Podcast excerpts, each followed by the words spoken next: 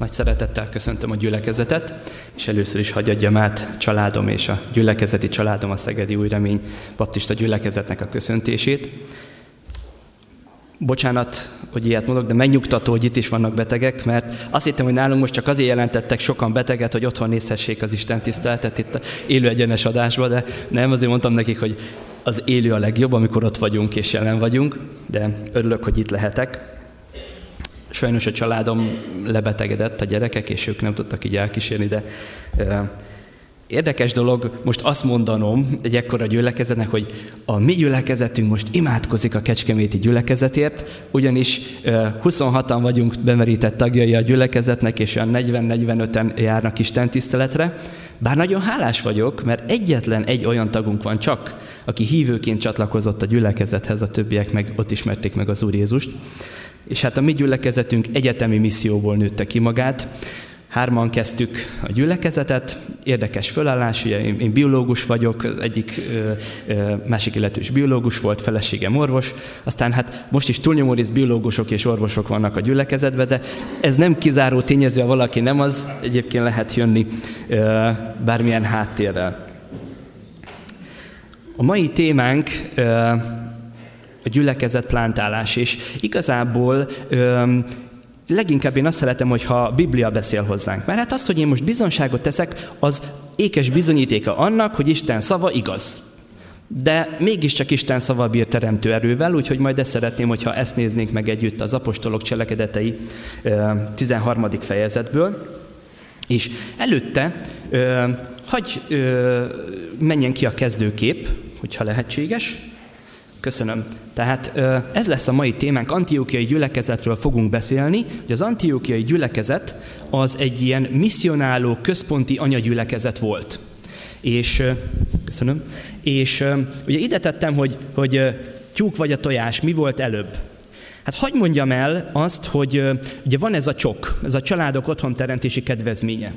Emiatt nem fog egy csomó gyerek megszületni, ha azok a szívben már nem voltak ott azok a gyerekek. Tehát csak azért, mert most trendi gyülekezetet plántálni, mert most ezt mondják, nem fog megszületni gyülekezet, mert sokan próbálták, és nem ment. Szegeden kétszer belefogott a szegedi gyülekezet, gyülekezet alapításba, és mind a kétszer megszűnt. A testvérek megmaradtak, csak becsatlakoztak a nagy gyülekezetbe. És aztán tíz évvel ezelőtt Isten elhívott bennünket, és azóta is megtartott az ő kegyelméből. Tehát nagyon fontos ezt látni, hogy a szívben kell megfoganjon. Tehát ha két fiatal összeköti az életét, és beszélgetnek, hogy hány gyereket szeretnénk, és azt mondják, hogy hát egyet. Nagyon valószínűtnek tart, valószínűtlennek tartom, hogy három vagy négy gyerek lesz belőle. De lehet, Istennek van hatalma rá. De aki így kezdi, hogy hát három vagy négy, hát ha megadja az Úr, akkor ott Isten még jobban tud tevékenykedni, hogyha teret engedünk neki. Ugye ezért is hoztam ezt a képet, hogy, hogy mi volt előbb. Tehát a szívünkben mi van? És egyébként egy nagy öngolt rúgna a kecskeméti gyülekezet, ha csak egy gyülekezetet akarna plántálni. Ez olyan, mint a szamár meg a lónak a keresztezése, lesz belőle egy összvér. Gyönyörű utód, csak hát nagyjából steril. Egészen pontosan pár százaléka nem, de most ebben nem megyek bele biológiailag, ugye maradjunk az egyszerűsített változatnál. De hogyha így állunk neki, hogy én egy, én, értsük jól, hogy én gyülekezet akarok plántálni, akkor az rossz. Mert nem arra hívott el Isten, hanem arra, hogy gyülekezeteket plántáljunk. Egy baptista apostol, bácsi, a Bob Vajkó bácsi tanított minket erre, hát több mint 30 gyülekezetet alapított. E, és ő mondta, és ugye apostoli elhívása van, baptista testvérünk, és mondta ö, nekünk azt, hogy mi az almafa valódi gyümölcse? Hát én tudtam, az almafa, az, vagy az alma az áltermés, hát gondoltam beugratós kérdésé biológiailag. Aztán ő mondta, hogy nem, hát hogyha csak az alma lenne a gyümölcs, megesszük az almát, és kihal az alma. Kihal az almafa. Egy almafának a gyümölcse egy másik almafa az anyaméh gyümölcse egy másik ember. Egy hívő ember gyümölcse egy másik hívő ember, egy tanítvány. Akkor micsoda egy gyülekezetnek a gyümölcse? Egy másik gyülekezet. És olyan DNS-t akarunk átadni, hogy az új gyülekezet aztán képes legyen új gyülekezetet plántálni, De hogy segítsük őket, példával szeretnénk előttük járni, és akkor a második lánygyülekezetet is plántálni, hogy megszülethessen utána az unokagyülekezetünk. Na hát bocsánat, hogy ilyeneket mondok, de, de ez a lényeg, hogy Isten nem kicsibe gondolkodik, hanem nagyba. És nem akarja, hogy megálljunk. És nem Isten keze rövid, hogy megsegítsen. Nem az ő füle süket, hanem talán a mi hitetlenségünk, a céltévesztéseink, az emberi erőlködéseink azok, amik megakadályozzák azt, hogy ő közel tudjon jönni és tudjon munkálkodni még erőteljesebben az életünkben. És mielőtt felolvasnánk az igét, hagyj kérdezzek valamit, hogy mitől volt híres az antiókiai gyülekezet. Nem tudom, hogy szokott-e válaszolni a gyülekezet, hát most válaszolhat, hogyha, mert én, én, én ilyen interaktívra gondoltam, hogy hm, hogy ismerjük az antiókiai gyülekezetet. Hát van ott három segéd szó.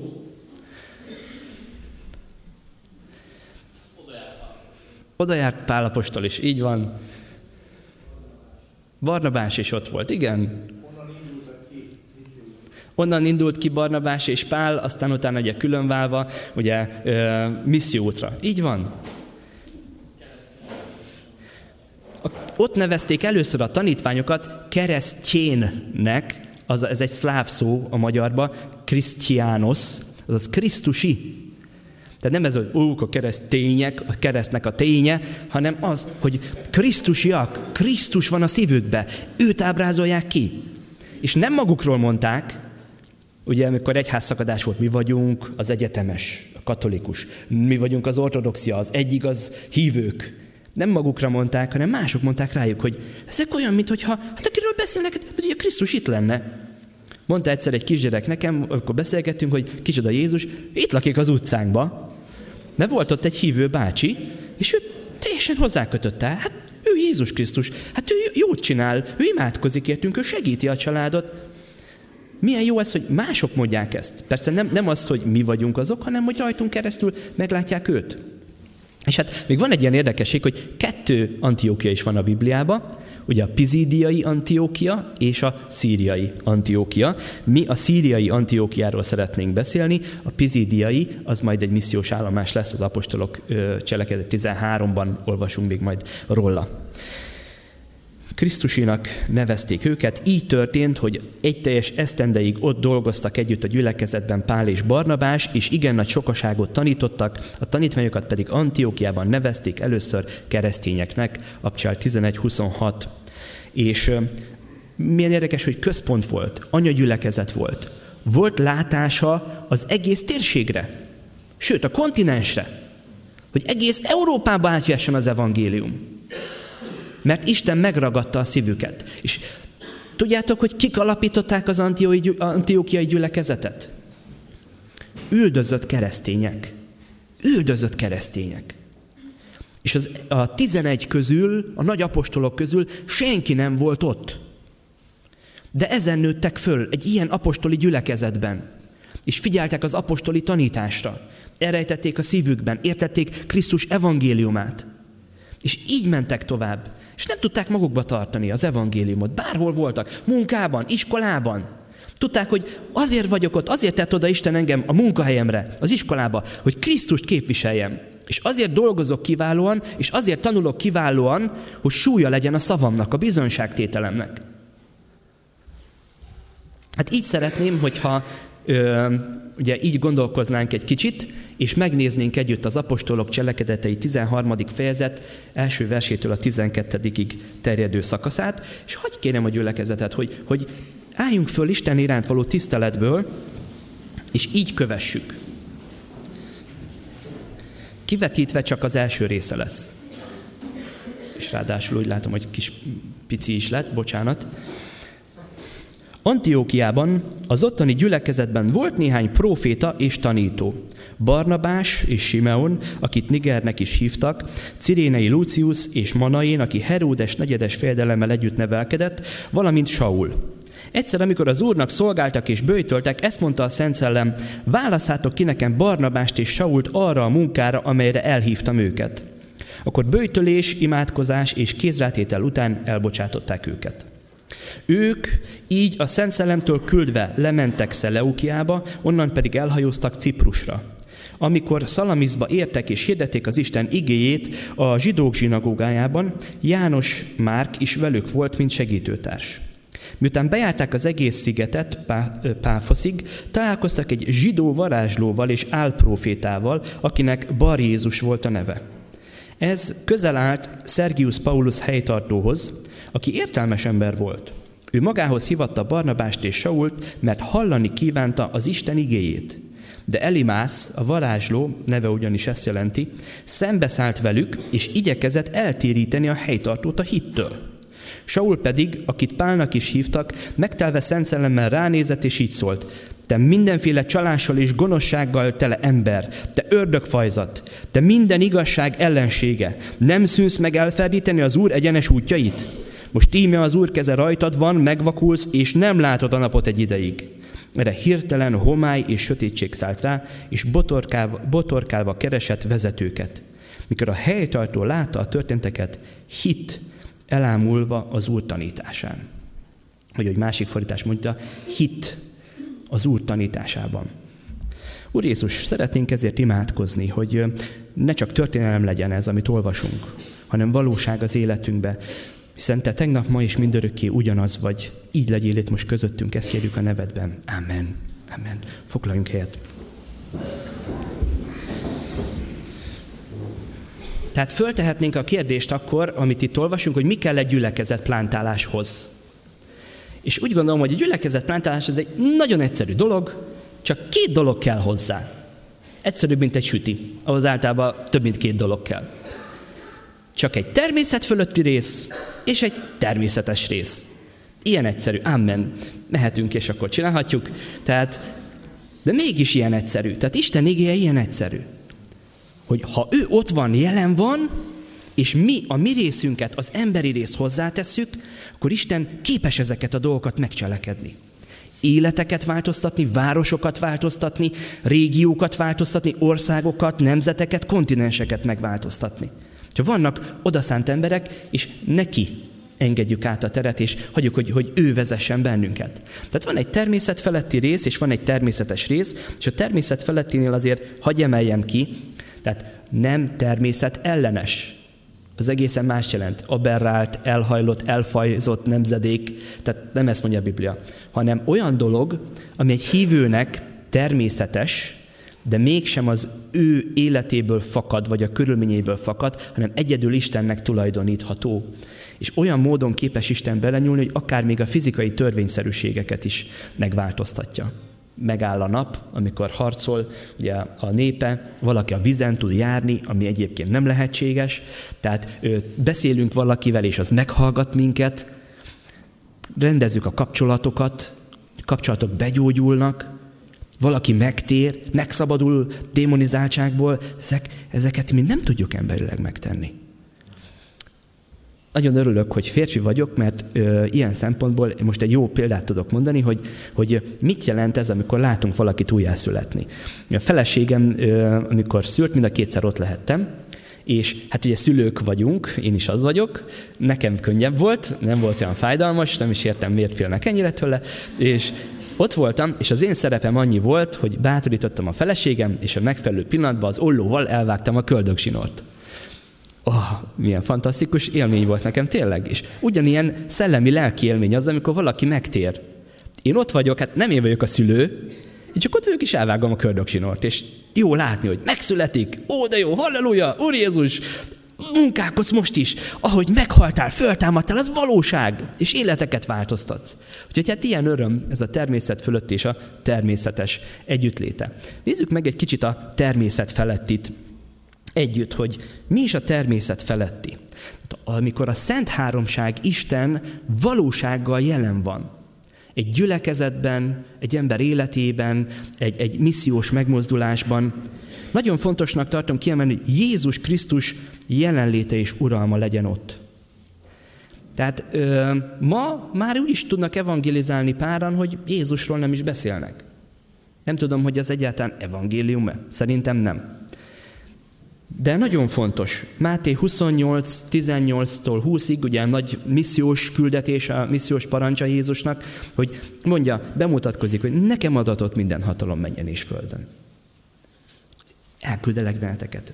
Menjetek, elmenvén, tegyetek tanítványá minden népet, bemerítvén őket az atyának, a fiúnak és a szent Szellemnek nevében, tanítván őket, hogy megtartsák mindazt, amit én parancsoltam, és én ebben mind benne vagyok, és veletek vagyok a világ végezetéig. Tehát Isten ebbe van benne.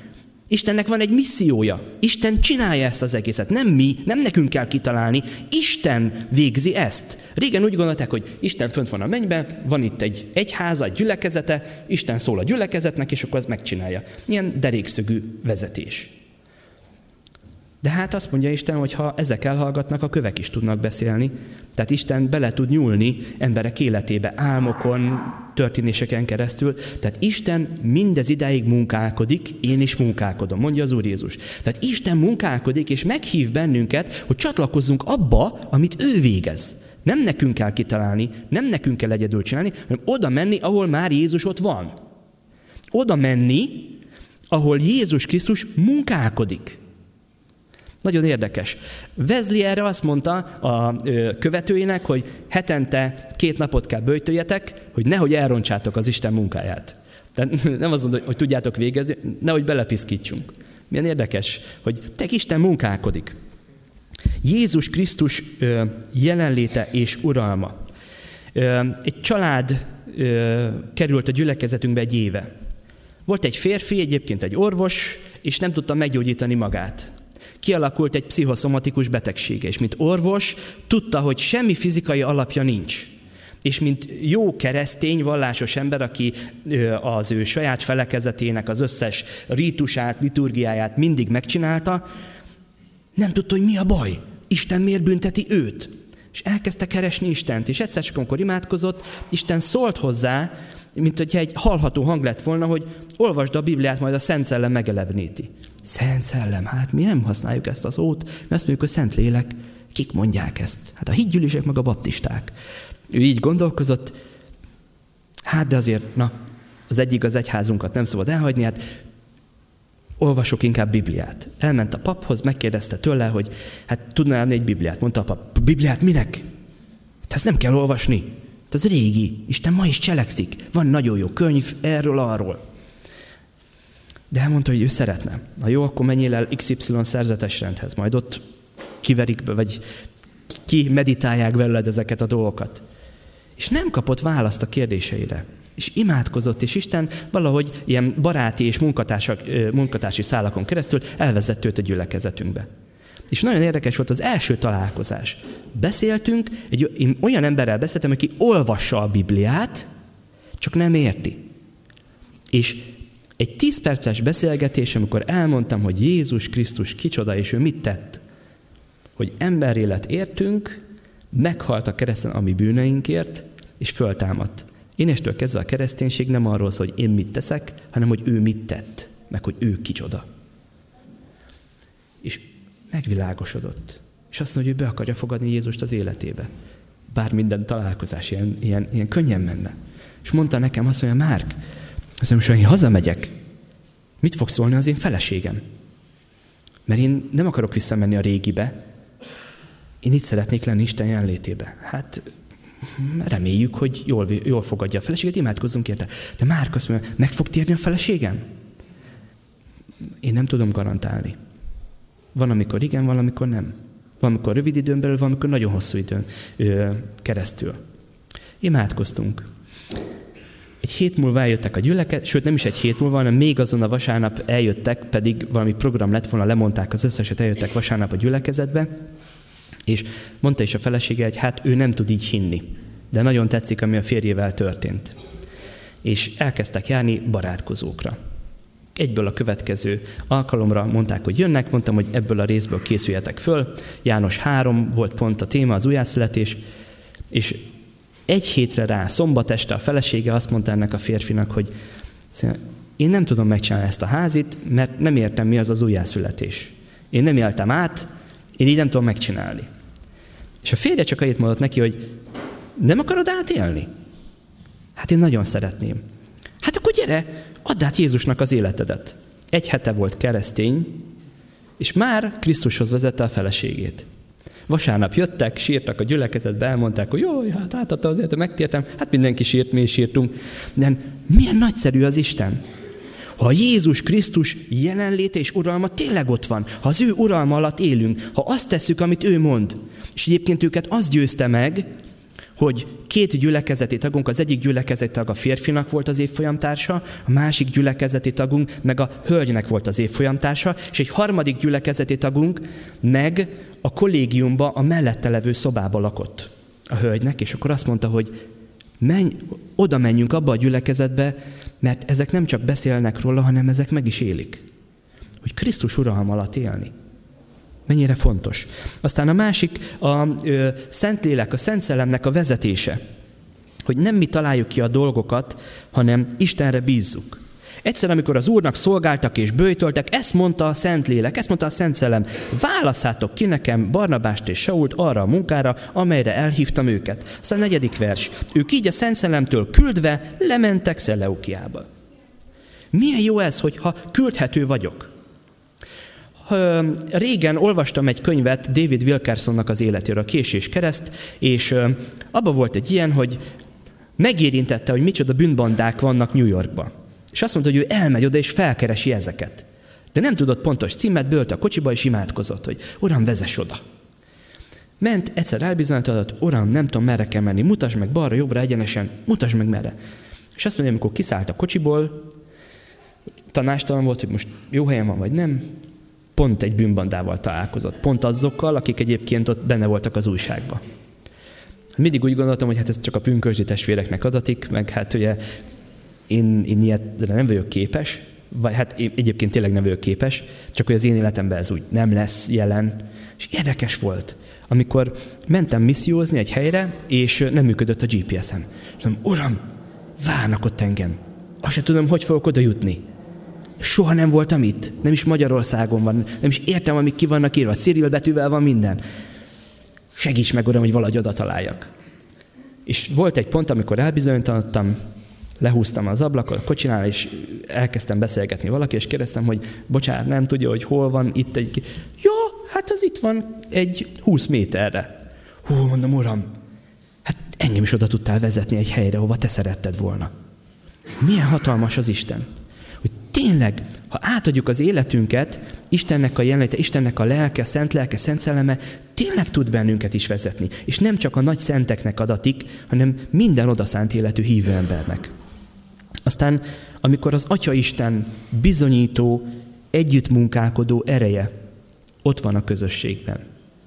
Pálapostól így tesz erről bizonyságot a korintusiaknak, miután Aténban hát eléggé belebukott a filozófi, filozófikus, nagy, hatalmas nagy ö, távlatokba, meg a nagy teologizálgatásba, és akkor amikor elmegy, akkor azt mondja, hogy ugye nem akartam semmi emberi bölcsességről tudni, csak Jézus Krisztusról, róla is, mint megfeszítetről, és aztán ezt mondja, hogy beszédem és igehirdetésem sem az emberi bölcsesség filozófia megejtő szavaival hangzott hozzátok, hanem a szellem bizonyító erejével, hogy hitetek ne emberek bölcsességén, filozófián, filozófiáján, vallásosságán, hanem Isten erején nyugodjék. Aztán Jézus ezt mondja a Márk evangélium a végén, a 16. fejezetben, az Úr Jézus pedig, miután ezeket mondta nekik, ugye, hogy menjetek el, felemeltetett a mennybe, és az Isten jobbjára ült. Azok pedig elmentek, hirdették az igét mindenütt, az Úr pedig együtt munkálkodott velük, megerősítette az ige hirdetést a nyomába járó jelekkel. Nem erőlködés volt, hanem Isten bizonyította azt, hogy mi történik. Hagy mondjak erről két történetet. Volt egy lány, egy érdeklődő lány a gyülekezetünkben, egyetemista, és nagyon meg volt szorulva anyagilag. És elkezdett angolt tanítani, hogy ebből szerezzen egy kis bevételt. És mondta nekünk, hogy igazából neki annyi pénze sincs, hogy ezt a tankönyvet, amit most kéne, hogy a, a korrepetitorra, vagy a korrepetált gyerekkel átvég, nem tudja megvenni. Hát mindannyian egyetemisták voltunk, hát mondtuk, hogy hát imádkozzunk ezért, hát ha Isten csodát tesz. És azt mondta, hogy vasárnap leült a biciklire, elindult a gyülekezetbe, és azt vett észre, hogy ezzel csak így, így lehullott egy, egy, egy, egy ezres. És akkor nézte, hogy valaki biztos a, valami erkéről elfújta a szíve, vagy lejtette, és megállt a bicajal, és körbenézett, sehol, senki. Kinyitotta, és nem egy ezres volt, hanem három ezer forint volt. Pont az idegen nyelvű könyvesbolt előtt, bejárata előtt, ahova hétfőn visszament, és kiderült, hogy le van akciózó, és pont 3000 forint az a könyv. És akkor eljött a gyülekező, és azt mondta, hogy Isten, Isten csodát, tehát ez Isten volt, ez nem emberek voltak. De hagyd mondjam el szomorúan azt, hogy ő erre nem tért meg. Mert nem a jelek és a csodák a lényeg, mert ha csak valaki ezt keresi, mehet ide, mehet oda, de nem ez jelenti a valódi megoldást. A legnagyobb csoda az, amikor valaki meg tud térni, újjá tud születni, megismeri Jézus Krisztusnak a, a hatalmát, hogy meghalt, föltámad, és ez a feltámadásnak az ereje, ez olyan valóság lesz az életében, hogy átformálja őt, és hatással lesz az egész családjára és a környezetére. Hatalmas nagy, hatalmas nagy ö, áldás. Aztán tudok olyat is mondani a gyülekezetünkbe, akinek orvosi papírja van arra, hogy meddő, és neki nem lehet gyermeke.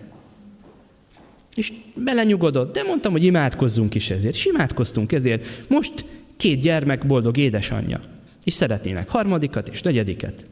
Tehát Istennek van hatalma erre, hogy csodát tegyen. És hogy ebbe a családba benyúlt Isten, a családtagok ámulnak rajta, hogy ez hogy lehetséges.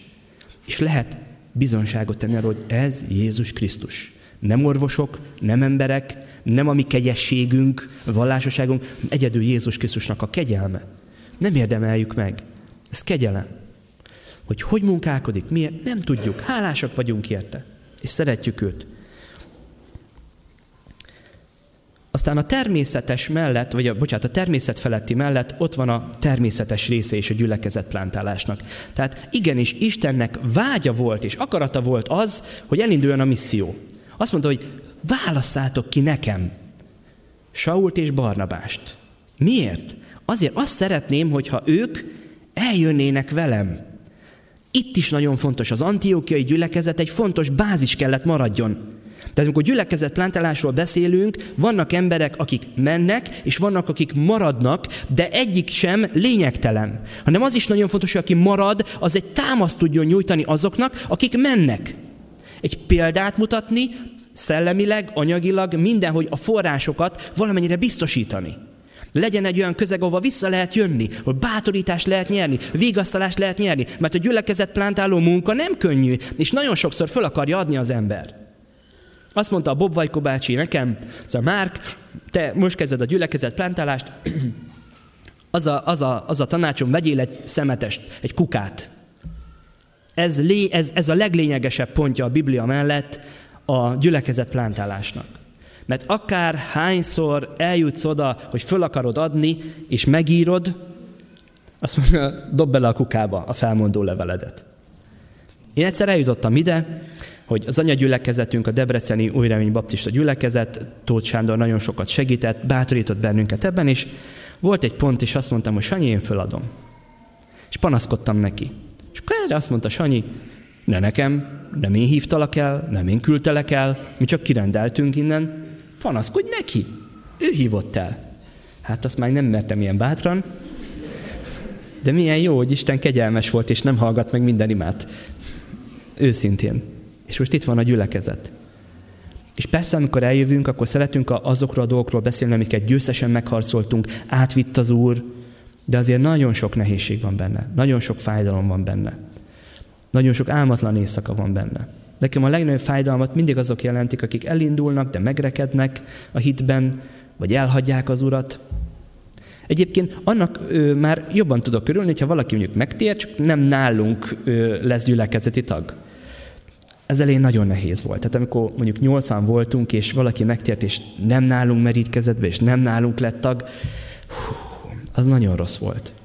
Most 26-an vagyunk, már sokkal könnyebb egyébként, mert most már minden szolgálti területben vannak emberek, de itt is meg kellett tanuljuk azt, hogy ha Isten ad áldást, és ő másokat is meg akar áldani, akkor ennek mi ne legyünk a gátjai. Ha valaki nálunk tér meg, de más gyülekezetbe kerül, az egy áldás. És Isten meg senkinek nem maradt adósa, és rólunk is fog gondoskodni. Úgyhogy természetes része a gyülekezet plántálók. Nagyon fontosnak tartom a, legelsőt, amit fölírtam, a gyülekezet plántáló hitet. Tehát gyülekezet plántáló hit nélkül nem érdemes belekezdeni. Mert fellelkesedtem, mert valaki azt mondta, stratégiailag megterveztük, most ott kevés a hívő, oda kéne egy, egy, egy valakinek költözni, menni. azt látom, hogy az ilyen gyülekezet plántálások legtöbbször vekengenek, nem mennek előrébb, vagy sajnos nagyon nagy sérülések lesznek. És legfőképp a gyülekezet plántálók házasságában, úgy látom. Nagyon sokszor törések lesznek, és legtöbbször, mivel általában, most bocsánat, tehát nem diszkriminációként, csak ugye általában a férfiak azok, akik kapják ezt a kijelentést, és a hölgy meg engedelmeségből megy utána, sérül ebbe. És, és otthon lesz egy depressziós feleség. És hogy menjen valaki így elszolgálni? Hogy tudja bátran mondani, hogy Isten képes szabadítani, mikor rendezetlen az élete? És ezt, ezt nem szemrehányásképpen mondom, hanem a veszélyeit is mondom ennek az egésznek. Amikor nekem már a szívemben volt az, hogy gyülekezett plántálás, megismertem a feleségemet, és mondtam a feleségemnek, Csilla, tudod, hogy új gyülekezetet fogunk kezdeni, Szeretném azt, hogyha megimádkoznád és kapnál elhívást az Úrtól, mert ha nincs elhívásod, nem csatlakozhatsz a gyülekezethez. Hát a feleséged vagyok. Most járjak egy másik gyülekezetbe? Hát hogy néz neki? Nem mondom, járhatsz a gyülekezetünkbe, csak nem lesz tag. Csak akkor lehetsz tag, ha téged Isten oda helyezett. Vagy ott születsz meg, vagy belekerülsz. Mondom, ez olyan, mint a siposnak lenni, vagy beleszületsz, vagy beleházasodsz, de hát ez a két verzió van, ő megértette ezt, siposné, az a neve, úgyhogy most ezt viccesen mondom, de tényleg ez van, hogy ne azért jöjjön, mert én ott vagyok, mert hogyha csak azért jön, mert én ott vagyok, és ő hűséges társam, akkor amikor krízisbe kerül az életem, akkor azt fogja mondani, amikor mondom neki, hogy Csillikém, hagyjuk itt az egészet, menjünk el. Azt mondja, jó, én szeretlek téged, követlek, fontos a házasságunk. Jó. De ha elhívást kapott Istentől erre a gyülekezet plántálásra, akkor ott marad, és amikor föladnám, akkor azt mondja nekem, hogy figyelj, te menjél, de én nem megyek. Mert nekem Isten azt mondta, hogy ez az én gyülekezetem. Figyelj, nem szabad föladni, mert elhívásunk van. És volt rá példa, hogy a feleségem, amikor ezt mondta, józanságra intett, és, és kitartásra, és visszatértem fejben és szívben is abba a gyülekezetbe. Mert amikor nehézségek voltak, úgy, úgy meghűlt bennem a szeretet, úgy a lendület és minden egyéb. De jó volt, hogy a feleségemnek volt elhívása. Gyülekezet, plántáló hit. Látni a láthatatlant. Mi a hit? A nem látható dolgok létéről való meggyőződés. Akinek volt már kisgyermeke, és valakit hordott a szíve alatt, annak nem kell elmondani azt, hogy már ő akkor is élt, amikor még nem láttuk és nem született meg. Ugyanígy látni azt, hogy az a gyülekezet már él, csak még fizikailag még nem született meg. De legyen a szívünkbe az, hogy igen, Isten akarja. Amikor imádkozunk valakiért, aki még nem ismeri Jézus Krisztust, azzal a hittel kell imádkozzunk, hogy Istennek van hatalma őt megváltoztatni. És igen, Isten az, azért jött, hogy érte is meghalljon. Istennek az az akarat, hogy mindenki megtérjen. És ezért szeretnék érte imádkozni. És ezzel a hittel osztom meg vele az evangéliumot. Kell ez a fajta bizalom. Látni a láthatatlan, belekapaszkodni a láthatatlanba. Hogy mert ezt Isten mondta. És nem össze-vissza, hanem azt, amit Isten helyezett a szívemre. És nagyon érdekes, amikor ugye mondjuk 12 hetes kor után bejelentik a gyülekezetbe általában, hogy hát babát várunk, és akkor imádkozik az egész gyülekezet, de általában a házaspár ezt már jóval előtte tudja. Most is lehet, hogy valaki már tudja, hogy Isten valamire hívja. És kellenek ilyen emberek. Oda szánt embereket írtam föl, akik tudnak bőjtölni, imádkozni, áldozatvállalásra, mozdulni, készek akár. Vagy készek arra, hogy itt maradjanak. A másik gyülekezetben Szegeden van egy idős néni, együtt végeztünk egy tanítványság tanfolyamot, és Gizike néni havonta egyszer fölhív, 80 év felé közeledve, és azt mondja, hogy imádkoztunk, bőjtöltünk, értetek, kérnénk az új imatémákat, mert most megint fogunk értetek egy, egy bőjtláncot tartani. Milyen jó, hogy nem belekeseredik az öregségbe, meg hogy egyedül van, hanem mint Anna, ugye a Bibliában, amikor meglátta Jézus, hogy bőtöléssel, imádkozással szolgált az Istennek. Nekem nagymamám volt az, aki Krisztushoz vezetett. Engem. Nagymamám akkor kezdett el értem imádkozni, amikor apukám még mondták, hogy megfogantam. Tehát még a születésem előtt. És több mint 18, éves, több, mint 18 évet kellett várjon, míg látta, hogy megtérek. Közben az ő fia elhagyta az urat, az én édesapám, és én világból kellett megtérjek. És megtértem. És a saját fiáért, aki a fekete bárány volt, nem adta föl az imádkozást. És Isten megadta azt a kegyemet, mielőtt még meghalt volna nagymamá, meglátta, hogy apukám megtér, bemerítkezik, és teljesen elkötelezi magát az Úr mellett. Ott volt egy ima támasz mama, Aztán amikor mama meghalt, közben ugye a feleségem családjába is bekerültem, ott volt Ilonka néni. És Ilonka néni mondta, hogy hát nem tudok aludni este. Rájöttem, hogy akkor imádkozok.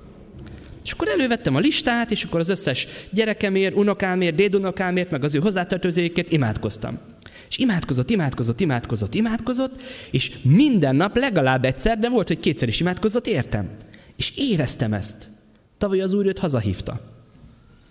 És kellenek ilyen odaszánt emberek, akik tudnak ezért imádkozni, bőjtölni, ott vannak mellettünk, lehet, hogy nem fizikailag, de lelkileg, szellemileg, és támogatnak minket. Aztán az odaszánt emberek, hogy mondjam, az Efézus 4, ő adott némelyeket, Jézus Krisztus adott némelyeket. Apostolokul, profétákul, evangelistákul, pásztorokul és tanítókul. Ő adott némelyeket. Ezt, erre nem lehet jelentkezni, ezt erre Isten hív el. De egyet hagy mondjak, hogy aki oda tudja adni az életét neki, azt Isten meg tudja áldani, meg tudja ajándékozni, és vissza tudja adni úgy, egy olyan küldetéssel, egy olyan elhívással, amit nem is remélt volna az az ember. Én nem gondoltam, amikor megtértem, hogy én lelkipásztor leszek. Furcsa volt, hogy gyulai fiatalok engem kértek meg, hogy legyek az ifi vezető. Én voltam egyedül, aki a világból jöttem. Én? Én nem is ismerem annyira a Bibliát. Aztán Isten elhívott erre, aztán, amikor Bob Vajkó bácsival beszéltem, akkor arról beszél, hogy ne egy gyülekezet, hanem több. Hát mondom, ez nem nekem szól. Most három másik gyülekezetplántálást támogatunk. Most vettünk egy telket Mórahalmon, meg egy család már kiköltözött oda, hogy új gyülekezetet plántáljunk Szeged mellett. Bátorítok gyülekezetplántálás embereket. Ez nem én vagyok, ez az Istennek a kegyelme. És remélem, hogy a családom is olyan példa, ami pozitív. És nem az, hogy ú, hát én ilyen nem akarok lenni, mert akkor szétmegy a családja. Nem remélem, hogy jól neveljük a gyerekeket, meg remélem, hogy, hogy ilyen jó érzés minket kívülről látni. Remélem. És ezért is imádkozom. Oda szánt emberek, akiket Isten adott, imádkozzunk apostoli elhívású emberekért, akikbe ez van, hogy gyülekezetet alapítsanak. Imádkozunk evangelista testvérekért, akik el tudnának menni támogatni ezt. Profétákért, akik látják azt, hogy Isten hol, mikor, hogyan, az időzítést is el tudják venni, hogy mikor van itt az ideje, hogy ne hordjuk túl, de ne is legyen koraszülött. Hogy a legjobban tudja, indul, tudja indítani az életét. És ne kárára legyen a gyülekezetnek. Voltam egy gyülekezetben Írországban, Korkban, Korki Baptista gyülekezetben, és mondták, hogy ez egy nagyszerű gyülekezet. Ó, ez, ez 1600-as évektől van ez a gyülekezet, és már három gyülekezetet is plántált, és ez egy nagyszerű gyülekezet. És elmentem, és voltunk ott 60-an, 70-en, kicsit olyan szétesett alkalom volt, de úgy jó volt az ígértés, hát jók voltak a, az énekek, tényleg úgy próbáltam, hogy figyelni Istenre dicsőíteni, de mondom, hát úgy magamban, hogy ez a, ez a nagy szám, ez az a nagy gyülekezet, és akkor a lelkipásztor odajött hozzám, végén beszélgettünk egy órát, és mondta, hogy hát azt mondja, hát igen, most egy kicsit rendeződnek, mert kirendeltek 40 embert gyülekezet plántálásra, és hát a legjobbakat rendelték ki, a vezetőket, a, a, családokat, úgyhogy hát most van egy vákum a gyülekezetben, és most föl kell nőjenek újak, meg hát ugye most ez az új vezetőség megy, hát még egy kicsit döcögnek a dolgok, de, de ők már ezt átélték az elmúlt évben, 10 évvel ezelőtt is. Egyszer, amikor kirendeltek 30 főt gyülekezetet plántálni, Hát, de Isten megadta, hogy nem csak 30 fővel növekedett a gyülekezetük, hanem 50-60 fővel. Tehát Isten nem maradt adósa. És hogyha csak egy gyülekezet lett volna, lehet, hogy az a 100 fős gyülekezet megnő 150-re. Az is jó, hála az Úrnak. 150 ember üdvözül. De így három gyülekezetben összesen több mint 600-an vannak, akik az Urat dicsőítik. Nem kicsibe gondolkozunk, hanem nagyba. Tehát attól, hogy különböző klubcsapatokban vagyunk, a nemzeti válogatottnak részei. Mindenki. Tehát együtt harcolunk a nemzetünkért, a nemzeti válogatottért, Jézus Krisztus ügyért, Isten királyságáért. Munkatársak, bocsánat, próbálom rövidre fogni, a munkatársak, amikor Szalamiszba értek, hirdették az Isten igét a zsidók zsinagógájában, és János már is velük volt. Nem csak ketten mentek, hanem már vittek magukkal tanítványokat akikbe Isten munkálkodott. Aztán Márknak be kellett érnie, mert volt, hogy visszafordult, aztán utána azt mondta Barnabás, hogy csak magam mellé veszem, aztán mondja Pál, hogy na jó, most már tényleg hasznos, küld el nekem is, hogy hasznomra legyen itt a szolgálatba.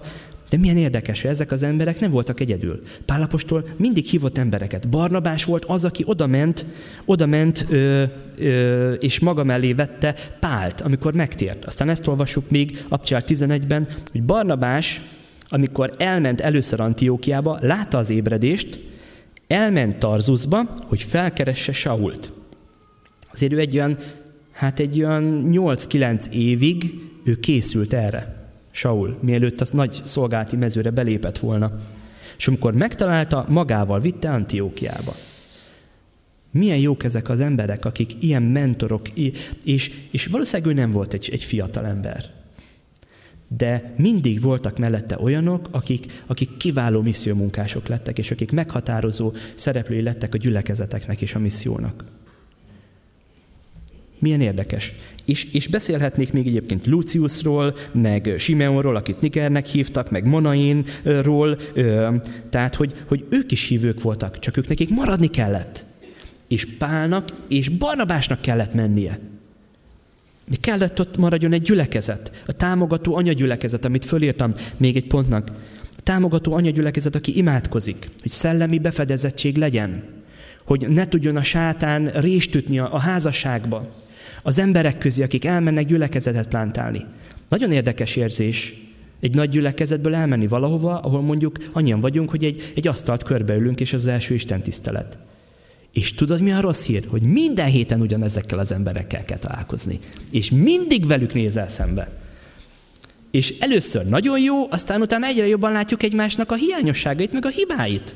Főleg, hogyha gyerekekkel mentek, akkor még a gyerekek között is lehet konfliktus akkor aztán nagyon össze lehet veszni, mert ha bármi rosszat mondunk a másik gyerekéről, azzal a legjobban meg lehet bántani a másikat. Itt csak tényleg Istennek a kegyelme az, ami meg tud bennünket tartani. És imádkozunk ezért. A munkatársi forrás, hogy kész legyen a gyülekezet kirendelni, elengedni embereket, akiket megvizsgál a vezetőség, hogy tényleg az Úr hívta el őket. Kovács Géza bácsi azt mondta nekem, amikor indult a gyülekezet, Márk, azt mondja, vigyázz, mert két forrásból jönnek az emberek. Az egyiket az Isten küldi, a másikat a sátán. A sátán azért küld, hogy szétdobáljon, megosszon. Azért küldi az embereket, hogy lefoglaljon benneteket, megossza a gyülekezetet, elvegye az energiát. Most csúnya szóval mondhatnám, hogy parazita, vagy nem is tudom, hogy csúnyán hangzik, de néha vannak ilyen emberek. Vagy egyszerűen csak nem ott van a helyük is, és nem értik a dolgokat. Nagyon kell vigyázni, főleg az indulásnál hogy hogy kikerül oda, milyen háttérből, gyógyult-e, és ebbe tud segíteni az anyagyülekezet, lelki gyógyulásban, a lelki gondozásban, szabadító szolgálatban. Aztán a felhatalmazás, kirendelés, nagyon fontos, kézrátételes ima. Nem véletlen a Bibliába. Imádkoztak, bőjtöltek. Így hívta el Isten Barnabást és Sault. És erre mit csináltak? Hát még egyszer imádkoztunk és bőjtöltek, és kézrátétellel elküldték őket. Tudták, hogy szellemileg ez egy nagyon fontos rész. A, a kézrátétel megjelenik bemerítéskor például, megjelenik kirendeléskor, megjelenik mondjuk ö, ö, menyegzői alkalommal. Mit jelentenek ezek? A kézrátétel jelenti a befogadást, a kapcsolatot, hogy igen, te ide tartozol, üdvözlünk téged, egy mondjuk egy bemerítkezőt, de jó, hogy itt vagy velünk. Gyermek bemutatásnál ugye ott van a kézzátétel, csak egy kicsit furcsán, mert nem így a kezére, vagy a fejére rátesszük a kezünket, és ó, áldjon meg az Úr! Nálunk ugye ilyen nem volt, mert világból tértek meg az emberek, nem volt még ilyen, és mondták, hogy lesz gyerekbemutatás. És akkor láttam, hogy ül a család, akik ugye még nem ismerik Krisztus személyesen, mindenki néz, néz, és akkor végén odajöttek hozzám, és mondták, hogy Hát kellemes meglepetés volt, mert ők ilyen oroszlán királyos dologra gondoltak, hogy így megfogom a gyereket, és így fölemelem, és akkor így, itt van XY, és bemutatom a gyülekezetnek. Úgyhogy, tehát nem erről szól, hanem a szeretetről, hogy befogadom, hogy megáldom, hogy jó, hogy itt van közöttünk, sors közösséget, testvéri közösséget vállalok vele. E, a befogadásnak a gesztusa. De jelenti a kézrátétel mindig is a felhatalmazást. Az, hogy ha valaki a tekintély alatt van, Isten tekintélye alatt van, akkor Isten betölti a szellemével, megáldja őt, fog neki látást adni, vezetést adni, felgerjednek a kegyelmi ajándékok az életébe. Mert tekintély alatt van, mert engedelmes Jézus Krisztusnak. És jelenti mindig is a felhatalmazást és a kiküldetést, a kirendelést arra, hogy végezze azt a munkát, amire Isten elhívta. És a bemerítkezéskor is kirendelés is van, mert kirendeljük arra, hogy az ő hívő életével tanítványokat szerezzen Jézus Krisztusnak. és amikor gyülekezetplántálásra rendelünk ki valakit, akkor ez sokszor, most úgy mondom, hogy az első és az utolsó ölelés is lehet egyben. Most kirendelünk, de ne felejtsd el, hogy szeretünk. És ezért van rajtad a kezünk. Nem kontroll miatt, mert szeretünk, és van egy hely, ahol hazajöhetsz, és nekünk fontos vagy. És szeretnénk azt, hogy a Isten természet fölötti módon megáldana, mert Isten mondta azt, hogy így áldjuk meg. Kézrátétele, mert Istennek ez fontos, hogy az ő természet fölötti jelenléte jöjjön oda, és legyen egy küldetés tudat annak az embernek. Hogy nem ember hívott el, nem embereknek kell tetszeni, akkor föl akarsz mondani, akkor majd nem vissza kell jönni, és azt mondani, hogy Sámuel vagy kedves vezetőség, kedves Géza testvér, hát én, én, én, föl, én be, összeírtam itt a fölmondásomat. Nem, hát téged Isten rendelt ki. Isten hatalmazott föl. Nagyon fontos. És aztán az anyagi források. Egy jó anyagyülekezet ezt megteszi. Lehet, hogy időszakonként havonta egyszer kell egy missziós csapatot is küldeni. Valószínűleg kell egy kis anyagi segítséget nyújtani. Tehát mi, amikor kezdtük a gyülekezetplántálást, hát mi nappalinkban voltunk. És Debrecenből minden hónapban egy szolgáló csoport lejött, és segített bennünket. Támogatott dicsőítés volt, volt igehirdetés, bátorítottak bennünket. Próbáltak anyagilag segíteni, amikor bérelni kellett egy helyet. Hát amikor elkezdtük bérelni a, a kollégiumot az egyetembe, mindannyian egyetemisták voltunk. Senkinek nem volt kocsia. De hát vettünk egy projektort, vettünk egy laptopot, szépen úgy összeadakoztuk a pénzt. Tehát a, most jó értelemben mondom, az én pénztárcám a gyülekezet pénztárcája volt. De nem azért, mert én vettem ki, hogy gyülekezetben sikasztottam, hanem azt jelentette, hogy hát mindent kellett adakozni, hát ki, ha nem a gyülekezet plántáló, nem? Hát ha én nem mutatok hitbeli lépést, meg áldozatot, akkor hogy várom el mástól? És adakoztunk, tettünk bele a feleségemmel. És akkor vettünk kottapultot, vettünk projektort, szépen így lettek ezek, csak hát nehezek voltak, meg hát bicajjal jártunk, vagy busszal, úgyhogy szétosztottuk. Na most te viszed haza a projektort, te viszed a laptopot, akkor én, én, én viszem haza a kottapultot, akkor jövő héten elhozzuk, mindig kipakolni, bepakolni. Aztán az egyik testvérnek lett egy kocsia, kaptunk egy 100 kilós zongorát.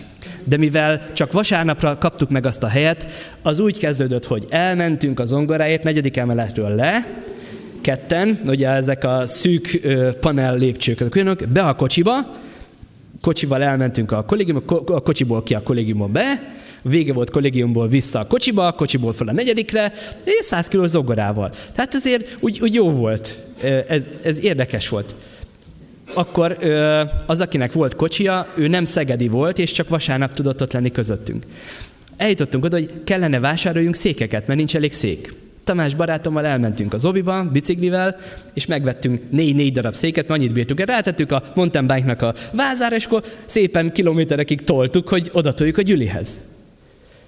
Most eh, nekem ezek meghatározó élmények. Tamással nézzük a székeket, és akkor mondjuk, hogy hát jó, a legkoszosabb, meg a legkopottabb az az eredeti nyolc, most már száz székünk van, ahol vagyunk, és mondom, hogy azért de jó, hogy ezt azért mi hoztuk. Olyan, olyan, olyan jó érzéssel tölti el az ember. De nem a szék a lényeg, hanem ez, ez olyan természetes volt. Nem volt gyülekezeti helyünk.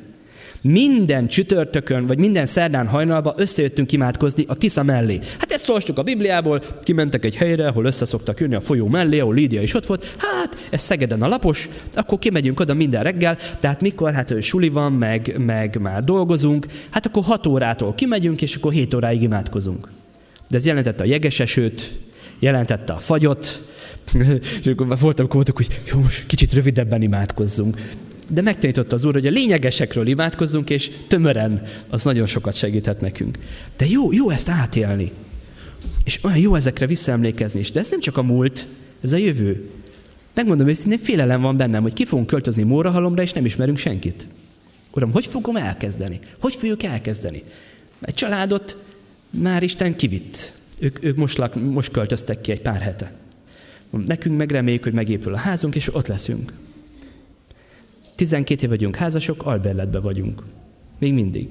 És vállaltunk két gyereket. Micsoda felelőtlenség, nem? És gyülekezett plántálásra adtuk az időnket, meg a pénzünk nagy részét. Áj! De ez éri meg. Isten királyságát éri meg építeni. Mert ezt a rozsda, a moly, az infláció, bármi egyéb, ezt nem szedi szét. És még, bocsánat, még kettő dologról gyorsan hadd, hadd tegyek említést. A gyülekezet plántáló stratégia. Hogy mit is jelent ez? Tehát a, a Szentléleknek a vezetése egy alázatos, ö, ö, szolgáló életforma, És, és ez a legfontosabb, hogy hova vezeti Isten. De amit itt olvastunk, hogy az első dolog, ahova mentek, a negyedik fejezet, elhajóztak Ciprusba. Vajon miért Ciprus? Azért, az Abcsel 4.36-ból megtudjuk, mert Barnabás Ciprusról származó lévita volt. És természetes volt neki, hogy a rokonai, barátai, hogy szeretné őket megmenteni. Természetes volt neki, hogy őket ismeri. Olyan közegbe ment először, amit ismer, és ami nem közömbös számára a szívén van. Aztán mi volt utána mindig is a stratégiájuk? Bementek a zsidók, zsidók zsinagógájába. Pál majdnem mindig itt kezdte. Miért? Mert azt a nyelvet ismerte, azt a kultúrát ismerte, ott volt közöttük. Tehát ezt mondom, hogy, hogy ez a természetes rész. Nem kell görcsölni. Isten adhat természet fölötti kapcsolatokat, olyat, amit mi soha nem gondolnánk, hogy, hogy hogy ismerkedünk meg. De itt vannak a természetes kapcsolataink. Kisgyerekeink, akik játszanak más gyerekekkel a játszótéren, a munkahelyünkön, a szomszédaink, a rokonaink. Egy csomó természetes kapcsolat. Tehát Isten ezeket is szeretné használni, és ezek is fontosak. És azért azt is látjuk még itt az igéből, hogy amikor elindulnak, minden szép és jó, kicsit a bizonytalanságba mennek, de egyből jön a támadás. Mert az, szinte az első helyen beleütköznek okkult erőkbe. És olyan emberekbe, akik gátolják az egészet. Áll proféta, előadja magára, hogy ő micsoda zsidó, ő mennyire ismeri az Istent, és közben az emberek szívét elvonja Jézustól. És egy ilyen szellemi harc kezdődik. Megint csak, ha nincs gyülekezet, aki imádkozik értük, ha nem rendben, áldással történik a kirendelés, akkor nincs ott Istennek a kenete, nincs ott Istennek az ereje, és, és nem tudtak volna ebben mit kezdeni. De tudtak, mert Jézus ott volt bennük. És érdekes, hogy ez a, ez a, a helytartó, Sergius Paulus, szerette volna hallgatni az igét. Volt benne nyitottság. És Isten látta, hogy aki nyitott, egyből rácsapott a sátán is, de mondta Péteréknek, vagy bocsánat, Pálnak és Barnabásnak, hogy ne féljetek, menjetek, hirdesétek az igét. És hirdették az igét. És mi történt? Meghallgatta, Isten elhallgattatta a gonoszt, és az az ember meghallotta, és azt mondta, hogy, hogy igen, az Úr tanítása tetszett neki. És nekem ez annyira, annyira megfogott, hogy a Jézusról szóló tanítás volt a fókuszban. Nem a jel, nem a csoda, hogy itt csoda történt, és elnémult az illető, és Isten ítélte le Nem ez volt a lényeg. Ez inkább csak a hitet erősítette, hogy itt valami több van. És nekem személyes kapcsolatra van szükségem ezzel a személlyel, aki itt van, ezzel a természet fölötti személlyel, ezzel a Jézussal, aki meghalt, de föltámad, megdicsült, és ott van az atya jobbján. És ez jött a helytartóba. Ez volt benne. És akkor a legutolsó kép egy összegzés, gyulai kolbász, remélem értékelitek, hogy nem a csavait tettem oda, vagy pixelámit, de nagyon fontos. Békés megyei vagyok, Gyulán tértem meg, ott merítkeztem be, és hát szerintem a Békés megyei kolbász a, legfinomabb, és a legjobb, és hát mi tudjuk a legjobban ezt csinálni. És volt egy ismerősöm, nem régen fölhívott, disznót vágtak, kaptunk egy kis kostolót, adott kolbászt, néztem, mi ez a furcsa barna dolog. Mondja, hát kolbász. Hát, megkóstoltam. Mondtam, köszönöm, nagyon finom, vagy félreteszük, vagy tudom én, nem is mondtam, hogy nagyon finom, mert nem, nem akartam hazudni, csak mondtam, hogy ilyenkor azt mondom, hogy érdekes az íze, ízvilága, és akkor csak bántott a dolog, hogy meg kéne mondani neki őszintén, és akkor mondtam neki, figyelj, mondom, annyi, annyi pénzt beleölsz ebbe, hogy csinálsz kolbászokat, meg most ebből, ebből akarsz foglalkozni, meg hogy fölfüstölöd a húsokat, mondom, figyelj, mondom, ez, ez a kolbász, ez nem volt jó. Nem is ettük meg, hogy őszinte legyek. És tudom, hogy ráadásul mangalicából csinálod, ez még értékesebb lenne. Mondom, figyelj, adok neked egy jó kolbász receptet. Vagy beszélgetünk, és ő mondta nekem, hogy nem adnál nekem egy jó receptet, mert evett már a mi házi kolbászunk. Mondom, jó, odaadom neked. Fölhív telefonon, azt mondja, most vágunk disznót, azt mondja, most, most gyúrjuk a kolbásznak, hogy figyelj már, belírtál ennyi és ennyi paprikát, kell bele annyi?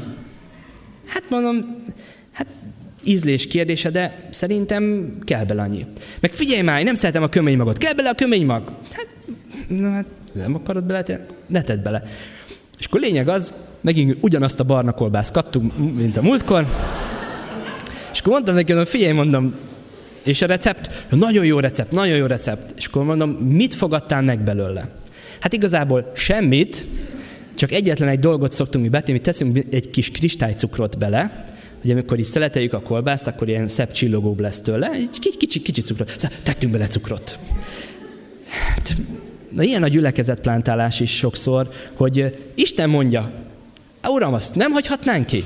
Nem spórolhatnánk ki? Nem elég ebből a kevesebb? Á, én azt úgy nem szeretem. Ö, szenvedés, az kell, Uram? Á, nem kell az. Na, nem, nem lehetne megspórolni? Tessék, itt van. Hát mi ez? Hát ez gyülekezetplántálás. De tettünk bele cukrot is. Tehát, úgyhogy ez, ez az összegzésem, hogy, hogy ez a lényeg, amit Isten mond az igében. Ha őt fogjuk követni, és engedelmesek vagyunk, Isten meg fog áldani. Én nagyon remélem azt, hogy, hogy tényleg a gyülekezet szívében ez van, hogy nem egy gyülekezet, hanem gyülekezetek. És az a gyülekezet, ami innen elindul, hordozza ezt a DNS-t, hogy nem összvérgyülekezet lesz, hanem olyan, ami majd új gyülekezetet tud létrehozni. Esetleg együtt majd a két gyülekezet plántál egy harmadikat. Milyen nagyszerű lenne. És ez kell egyfajta hit, kellenek olyan áldozatkész testvérek, akik itt vannak, imádkoznak, anyagi támogatást nyújtanak, helyükön vannak, és kellenek azok az emberek, akik mozdulni készek, és készek ebbe benne lenni. Úgyhogy én ezért szeretnék imádkozni zárásképp, hogyha lehet, és akkor visszaadom a szót Sámuelnek. Imádkozzunk.